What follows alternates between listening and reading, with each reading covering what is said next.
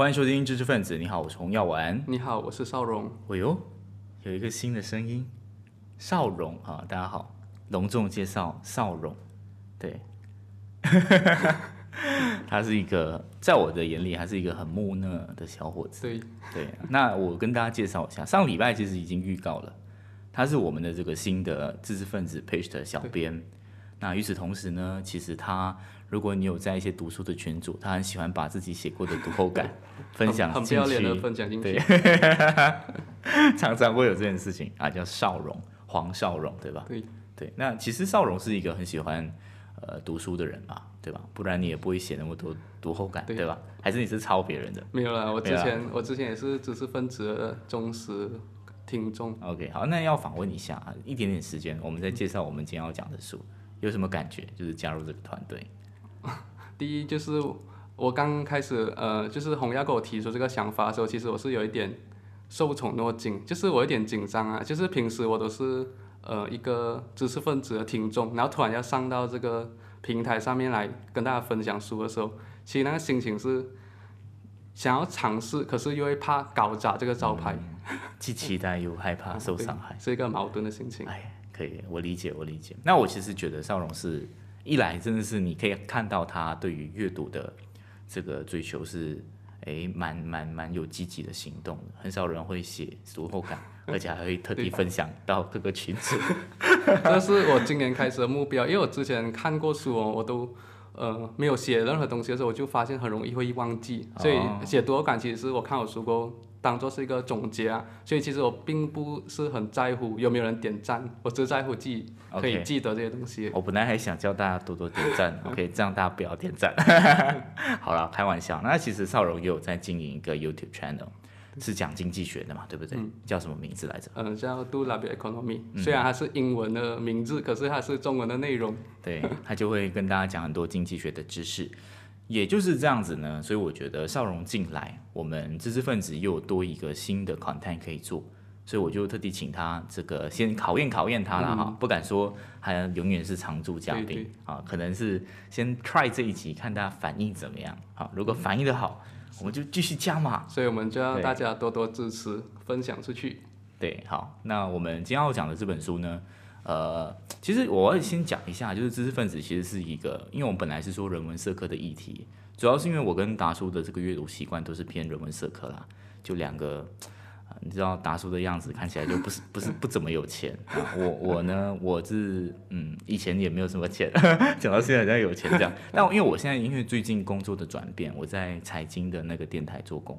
所以其实有接触很多财经的议题啦。那我们其实知识分子的最主要的核心还是用书本去给大家介绍一些东西，所以我们不是跟大家推销什么股票投资，我们只是跟大家分享一些我们觉得商业决策或是经济学上一些，诶，其实蛮值得看的书，对吧？对，它其实也呃未必是只是商业人士可以阅读，诶，就是如果你是一个普通人，你也是可以拿它来阅读，然后来让你的人生有一些提升。对，其实我觉得我就在这个呃这个 B F M 那边工作一段时间，或是我对商业逐步有更多的了解，我会觉得说，其实商业是一种如何创造价值的这样子的一种角度。对于我而言，就是其实商业价值有时候就是商业的逻辑，有时候可以套用在我们的人生逻辑当中。就是好像你要讲维持跟你顾客的关系，其实是你讲讲维持跟你家人的关系，其实是有呃同工异曲之妙。对，好，那我们今天要这本介绍这本书呢，叫做《从零到一》，这个副标题叫做《开启商业与未来的秘密》。他妈的，这一听起来就很像是一些心灵鸡汤的书，但是各位，这本书的作者了不起，怎么了不起法？小荣，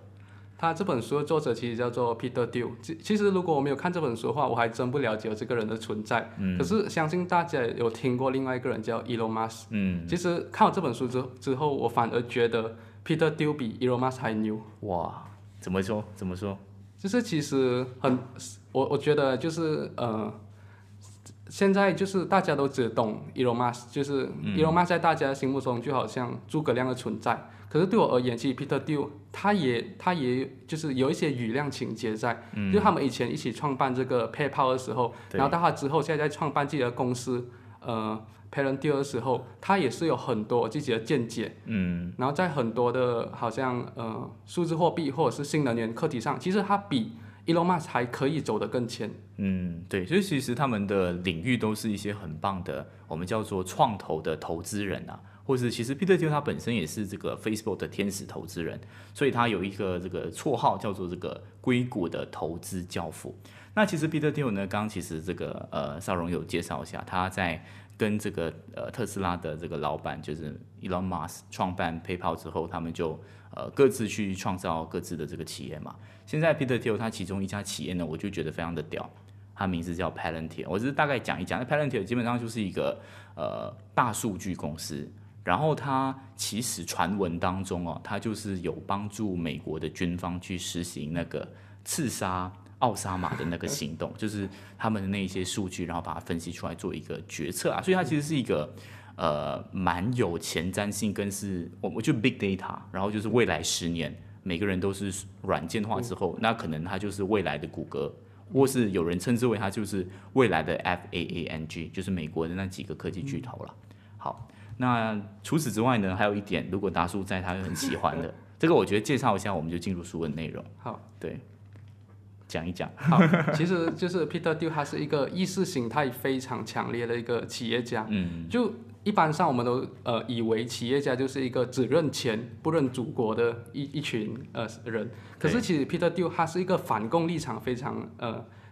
非常强硬的人，还有他就有说过啊，其实中国呢是一个军民融合的国家，所以那些呃谷歌这些公司他们就说我们不帮美国军方，可是我们去帮中国，其实也是在帮中国的军方，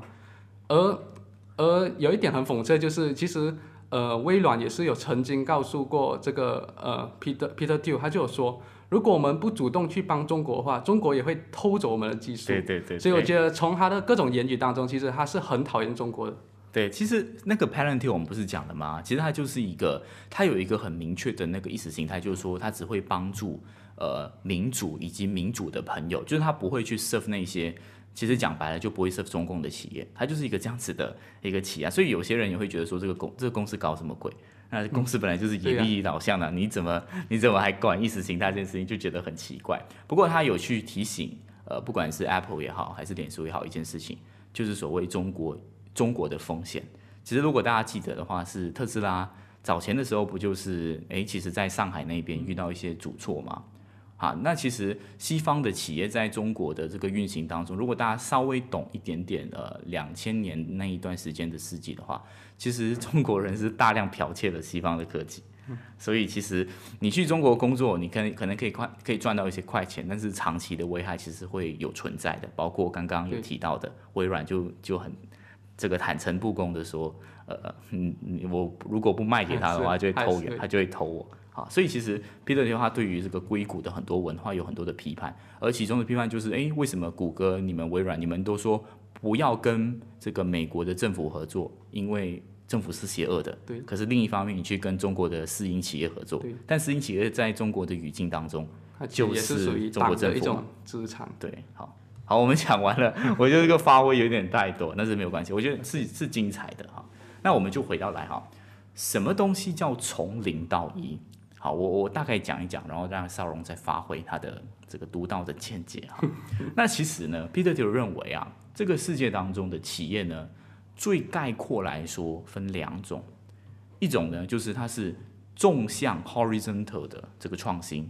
这个东西呢，它不是从零到一，这个东西叫从一到 n。好，比如说呃，你现在有一款呃一个圆珠笔，呃圆珠笔，然后另一个人发明另一款。圆珠笔可能它的那个笔芯更长，笔芯更粗。有人发明零点五，另一个人发明零点七，好，然后一个人发明一点零，或是不同颜色，这是纵向的，就是说它是同一个属性的东西，只是说它复制了很多很多样的版本，这是一到 n。但他认为一个很给的企业，一个很强的 startup，你要改变未来的话，你要从零到一，就是你要有一个质上面的飞跃，科技上面的飞跃。比如说，马车变成车，就是一个截然不同的东西。那一到 n 就是你会选一个更好的马，这个思维模式。所以他其实觉得，他想鼓吹大家做的一件事情，就是你们应该去用你们的这个这个商业，你们应该去追求的是从零到一的改变，或是从一到 n 的改变。好，所以嗯、呃我举一个很简单的例子啊，就好像现在学校要举办一个比赛，公开给好像呃经济经济系的学生，然后很很多人都在比的是谁的成绩 CGPA 比较高，谁在课外活动表现比较好。可是就有一个人他发明了一个软件，可以让完全没有学过经济学的人都可以掌握经济学的基本概念，那他就实现了从零到一，因为他根本不是在跟其他学生呃在比较这些呃成绩啊课外活动。这些只是从一到 n 越做越好，可是它是完全从无到有，所以这种我觉得就是所谓的质的飞跃。对那这边要提醒一点点啊，其实所谓的呃这种创新的部分，大家可能一想到就是科技，当然科技是一个很典型去说明说有一个质上面飞跃的一个代表了啊，但其实你任何的改变的模式都是，比如说你改变一些工时的制度，我举个例子啦哈，就比如说你每天都朝九晚五。但是有一个企业叫做 Netflix，它完全颠覆了用工时来去判断一个人工作的这种标准，它是用绩效去判断的。某种意义上来说，这个东西就是创新。而且创新这件事情，它当然有它这个技术活的面向。技术很多时候你就会改变那个行那个实实行的方法，但更多时候是想法跟这个呃创意上的改变。所以他他其实这本书啊，他是因为他在某间学校哈，我其实忘记了他在什么学校。在 Stanford 啊 University，，Stanford 哈、那边教书的时候呢，就是他去讲课啊，教大家怎么去创业，或是给那些想要创业的学生一些建议，然后就有一些他的学生吧，把他的笔记写下来，他就很常会问学生一个问题，就是你能不能够讲一个呃大家认为是 A，但实际上是 B 的东西？哦，那少荣你讲一个大家觉得是 A，但实际上是 B 的东西。嗯，这个这个作者他就有提到，就是可能大家都会说，嗯，我很讨厌同性恋，可是我就会说，我很我我很赞成同性恋，我很支持同性恋。OK，这是对的吗？可是在，在作者的眼中，其实这个也不算是一个正确答案，OK，因为他他告诉我们的是，同性恋其实已经有很多人支持了。你要提出的是一个大多数人都认为是常识的东西，可是你你就告诉大家，其实这个常识的对立面才是一个真理。OK，所以这个就等下就往下谈到我们所谓的竞争与垄断。嗯，对。不过在这这之前呢，我想分享一个，那邵荣你你就指导一下我，看我讲的对不对哈好？就是有我我我我我我在看到他这个问题的时候，我会想到，哎，很多人会觉得麦当劳是卖汉堡的，对，但实际上麦当劳是做房地产的，对吧？就是因为麦当劳其实它更重要的资产是它所有的店面，然后它所有店面其实都在一些很 strategic 的部分，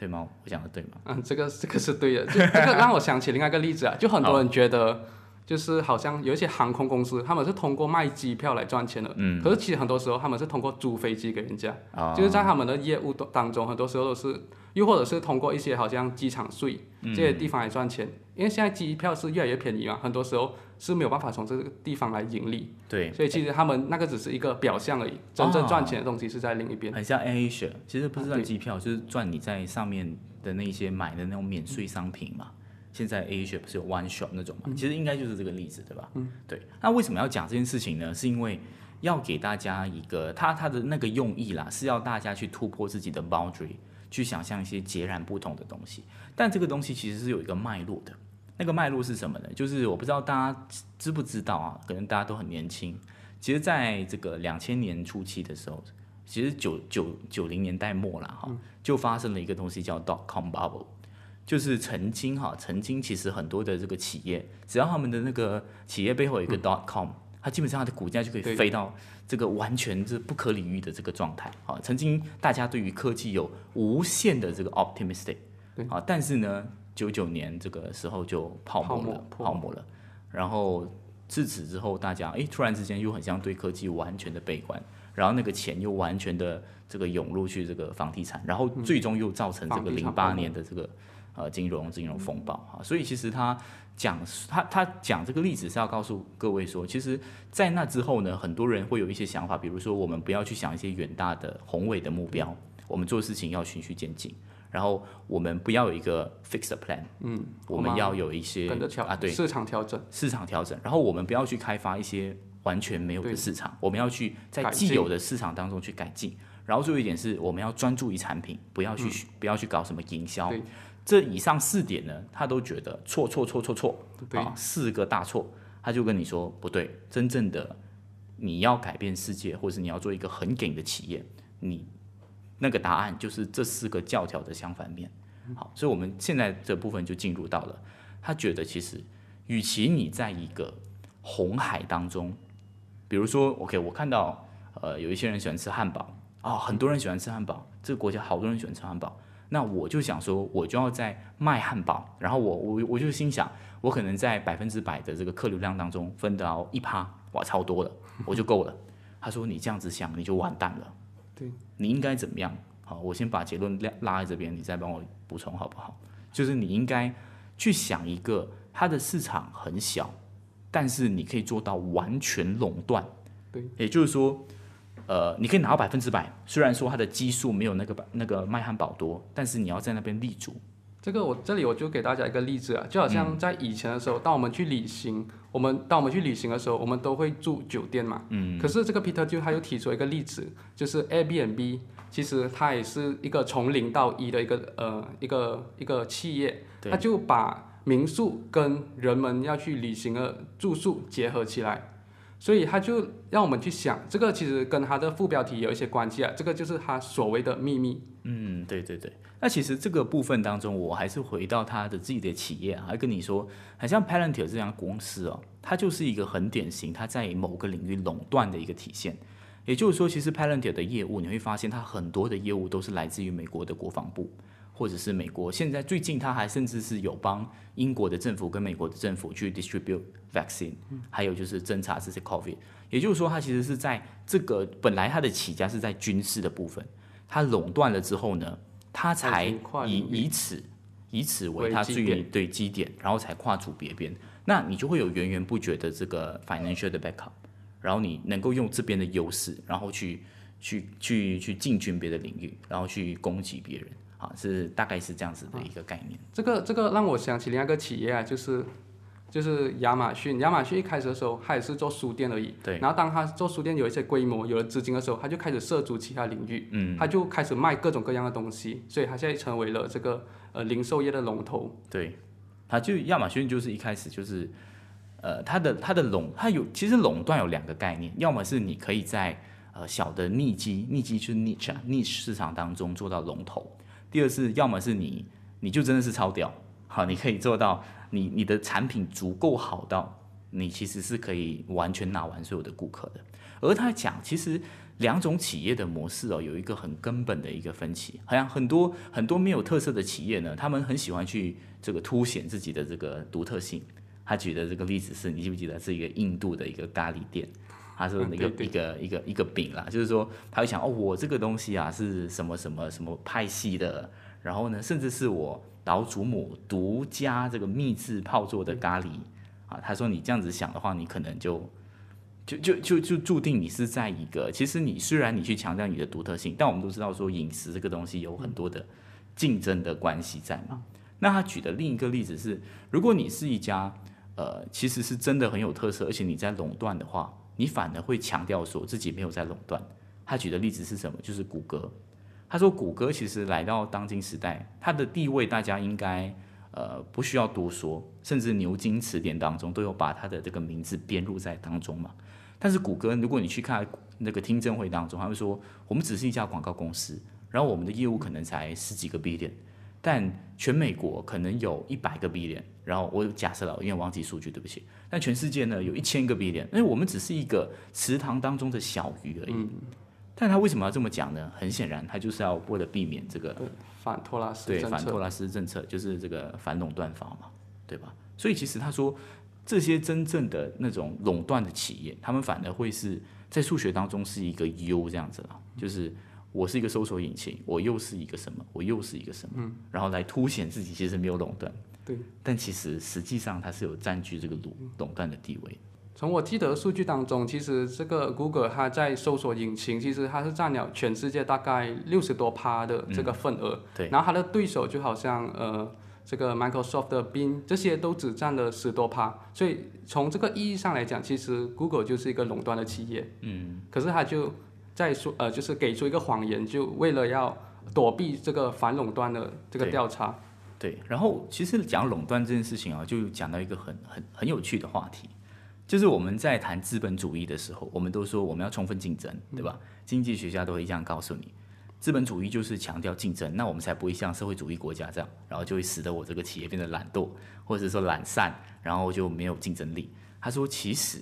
这个呃竞争是伤害资本的一种做法。好，呃，这个我就来解释一下，就是从呃，因为刚才洪耀都有介绍过，我我是一个很喜欢经济学内容的人，嗯，然后在经济学当中呢，他是非常的吹捧这个完全经济状态，他就认为在完全经济状态当中，每个企业的效率可以去到最高，然后当一个呃企业将它的产品定价过高的时候，就会有其他竞争者进来跟他竞争，把它的价钱给逼下去，嗯所以他认为这个是一个最好的状态。可是 Peter Thiel 他就认为，其实这是一个不健康的状态，因为企业它因为竞争，所以它只能注重短期的盈利，它根本就没有长远的规划。如果要一个企业能够长远的发展更多的技术的话，就必须要做到垄断利益、对垄断利润，而这一点就好像 Facebook 跟 Google 他们都可以做得到。对，其实你知道为什么那个那个原原因就在于哦，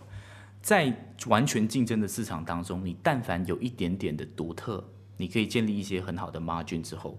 那整个市场因为门槛很低嘛，比如说他是他的举例是那个航空公司啦，你开飞机，你的成本超大，但是哎，很其他人一下子就投入了，然后因为有供需平衡的关系，所以你哪怕可以拿到一很好的 profit margin 一段时间，但是你一下子你的那个 profit margin 会被拉平，然后就会使得大家就是其实花了很多的力气提供同样的产品，但其实都是在消耗自己，没有办法创创造出更有利的价值。他说相反的，谷歌虽然是一家，它它的本身的市值肯定就没有这个飞机公司来的大，但是它每它每一个顾客的那个 profit margin 一定是很高嘛，特别是这种软件其实就是这样啊，订阅制都是这样，内容创作者我一个人，然后我一开始的时候可能很少 subscriber，然后我过后推了很多人，那我这个产品就变得超有钱了、因为我做一份工就等同于本来是十个人订阅，好，每个人都给我一杯咖啡钱，然后慢慢慢慢做，我做到一百个人了，哎，我还是做一份工，但是大家有一百一百杯咖啡咖啡钱的。啊，当然这个是它有那个 nature 的不一样啦，一者是实体公司，一者是这个软件公司。但一个更重要的观念是，他觉得企业如果你真的想要永远的呃这个成生呃生存下去，你就知道你就必须要做到垄断利益这件事情。而垄断利益这件事情，你又怕反托拉斯法，就回到我们刚刚那个做法，他就会设一个谎言给自己。但是呢，他有讲一件事情，呃，也不是说所有的企业拿到所有盈利之后，他们就会这个乖乖的去做这个从事生产的部分啦。那当中呢，他就尤其是批判这个金融这件事情。好，所以这里我们就来回到作者他其实一个核心观念，他其实认为我们当今就是他特别提起美国社会是一个明确可是悲观的呃社会。当大家对这个未来都感到悲观的时候，其实大家就会把钱投进金融业当中，嗯，因为金融业就是一个钱生钱的地方。他就说，今天之所以金融业会那么发达，就是因为大家都不懂那个钱要去哪里。嗯，其实，在几十年前，这些钱美国他们会拿它来就是上月球，就是会发明更多的科技，不管是在呃任何领域当中都是有突破性的进展。可到了今时今日，全部人都是墨守成规，就是用钱来滚钱而已。嗯，对，就是就是回到来，就是大家都觉得说，我要手握现金，我才可以保有更多的灵活性。所以其实他觉得这样子的企业，所以他我刚刚讲那个他不喜欢金融市场，是因为他觉得这些人就浪费浪费钱。因为他根本就没有发挥资本的力量，没有把它投入在应该做的事情啊。当然也是跟他这个创业家有很明确的那个想法的那个部分有关了哈。那呃，其实这个部分也可以再多谈一些些关于这个美国，然后相对于中国跟印度这种方法啦。为什么创新这么重要？因为创新是才是能够让我们的生活改变的方法。现在大家看中国这个经济发展，印度经济发展很快，但其实中国他们之所以那么快。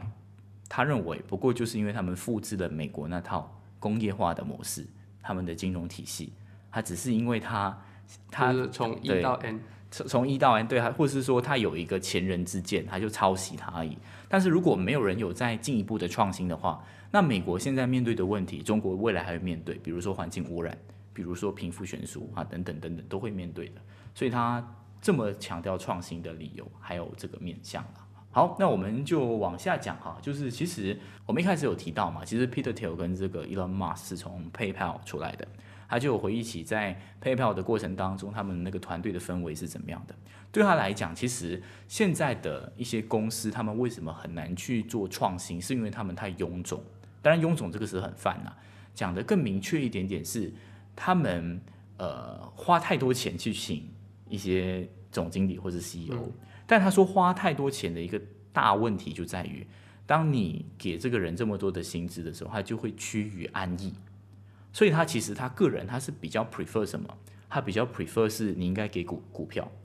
给股票就意味着这个 CEO 他对这个公司是有长远的考量，而不而不只是想下一个 quarter 我的 financial result 怎么样，多一个 quarter 我的 financial result 怎么样？你知道现在的公司是很畸形，这个是我在别边有稍微读到，就是。现在为什么很多的呃公司他们会最终会这个腐朽，然后没有办法经营下去，就是因为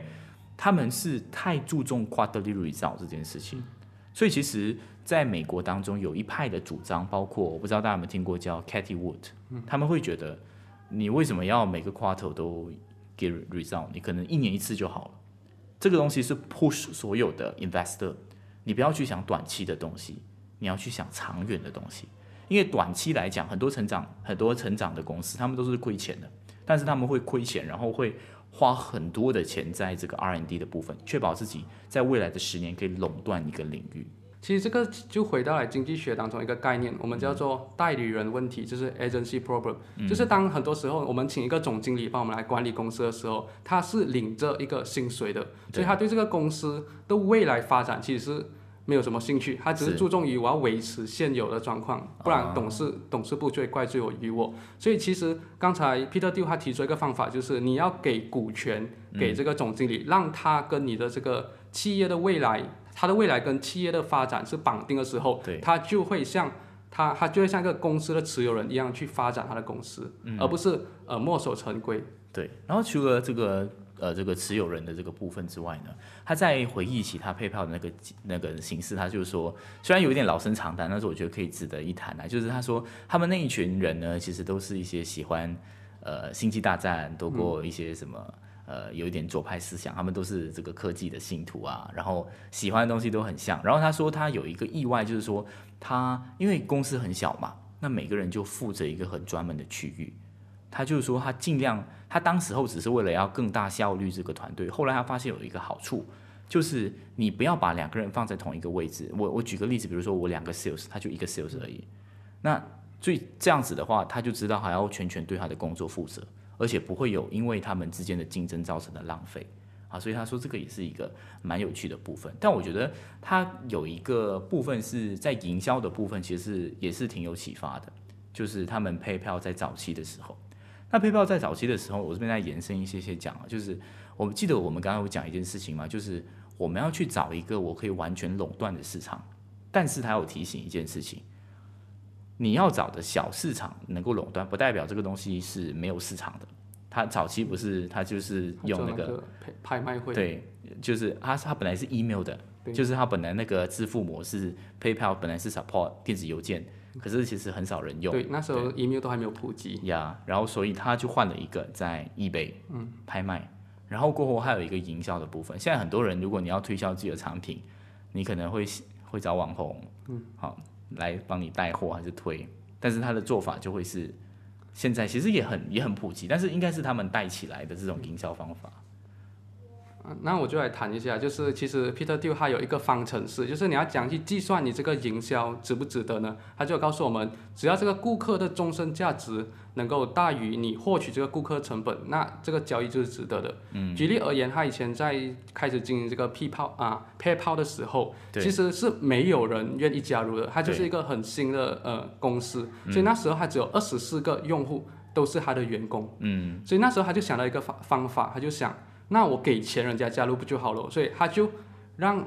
嗯，他就让注册的用户每个人可以得到十美金，然后人一个用户加入过，他就会带他朋友，所以之后这个 PayPal 就变成了很多很多用户的一很多用户使用的一个软件，它就开始了它的爆发性成长。对，就是反正你就可以想一个人邀请两个，好，两个人邀请更多个。当然，这个东西有前期的成本啊，就是其实不过这个东西，其实你有没有想到很像一开始也是这样，就是说他会给很多的促销，然后就是要培养你的那个用的习惯，用的习惯一旦建立之后，然后他把其他的这一些竞争者打败之后呢，他就是垄断市场了嘛，对吧？所以其实是异曲同工的。对，所以如果大家有注意到的是，就是早期 Grab 的时候，他也是丢很多的 promo code 出来。那时候我还记得我开始做的时候，可能三块钱、五块钱都可以到一趟 Grab。然后那时候它的那个积分制其实也是很高的，就是你花用它的 Grab Pay 花一个 point。哎，不是花一块钱就可以换得一百个 point 左右，对。然后它现在都是在减少，因为它已经成为了垄断，垄断市场。对。所以这个其实就回到了这个所谓的终身价值，只要大于它的获取成本，这样这个销售就是值得的这个观念。嗯。因为这个 Peter 就其实他看的就是这个顾客在未来他的终身，可能他会未来还会活得五十年，这五十年当中，他能带给公司多少的收入？然后这个收入值不值得我为他投入初期？销售的成本，他觉得是值得，那他就会去做。对，所以这个也是为什么他一直强调说你要看很长远，而不是看短期。你看短期的话，你看如果你是一个 CEO，然后下一个下一个季度，你因为投资很多钱在这个部分，所以你你是净亏损的，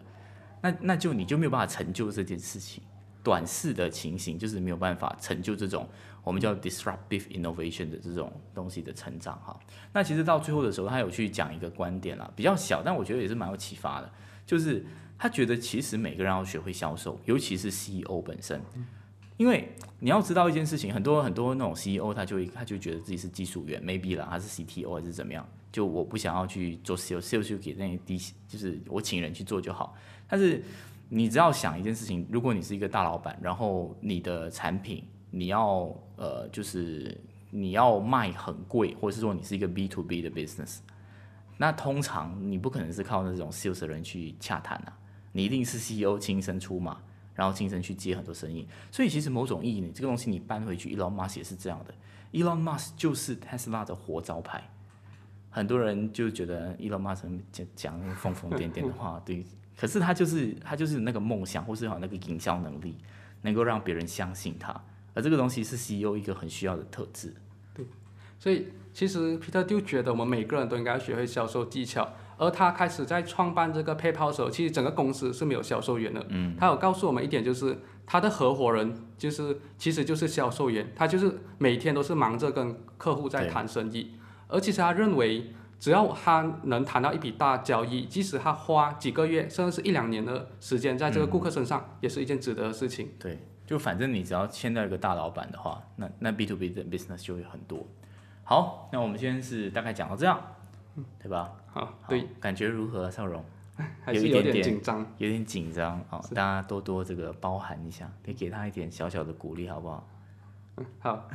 我们好，如果还有机会的话，就下次再见。我们就下次再见，拜拜，谢谢。